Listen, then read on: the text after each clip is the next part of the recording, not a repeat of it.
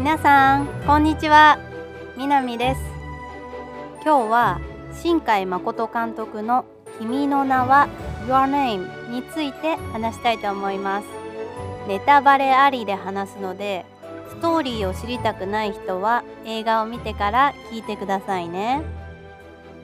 君の名ははあの音楽と映像世界観が素敵すぎてそれだけでも何度も見たくなりますよね。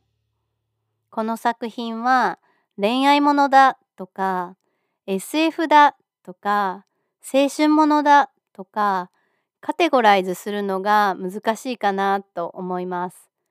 それぞれのいいところが組み合わされて特別な雰囲気がありますよね。私はこの作品がすごく好きで話したいことを全部話すとめちゃくちゃ長くなっちゃうので今日は主人公のみつはちゃんについて話したいと思います。みつはちゃんは岐阜県の田舎に住んでいる女子高校生ですね。ポッドキャストの1回目のトトロの時に少し話しましたが私も田舎の出身なのでみつはちゃんの気持ちや行動がよく理解できます。みつはちゃんはお家が神社でうちのことを少し戸惑いながらもよく頑張っていて偉いですよね。優しいおばあちゃんとちょっと生意気だけど可愛い妹のよつはちゃんと一緒に住んでいます。お友達のテッシーとさやかとの3人のシーンはほのぼのしていて癒されますね。特に私が好きなシーンは3人で自動販売機の前でジュースを飲むシーンです。田舎ってね、あれするんですよ、本当に。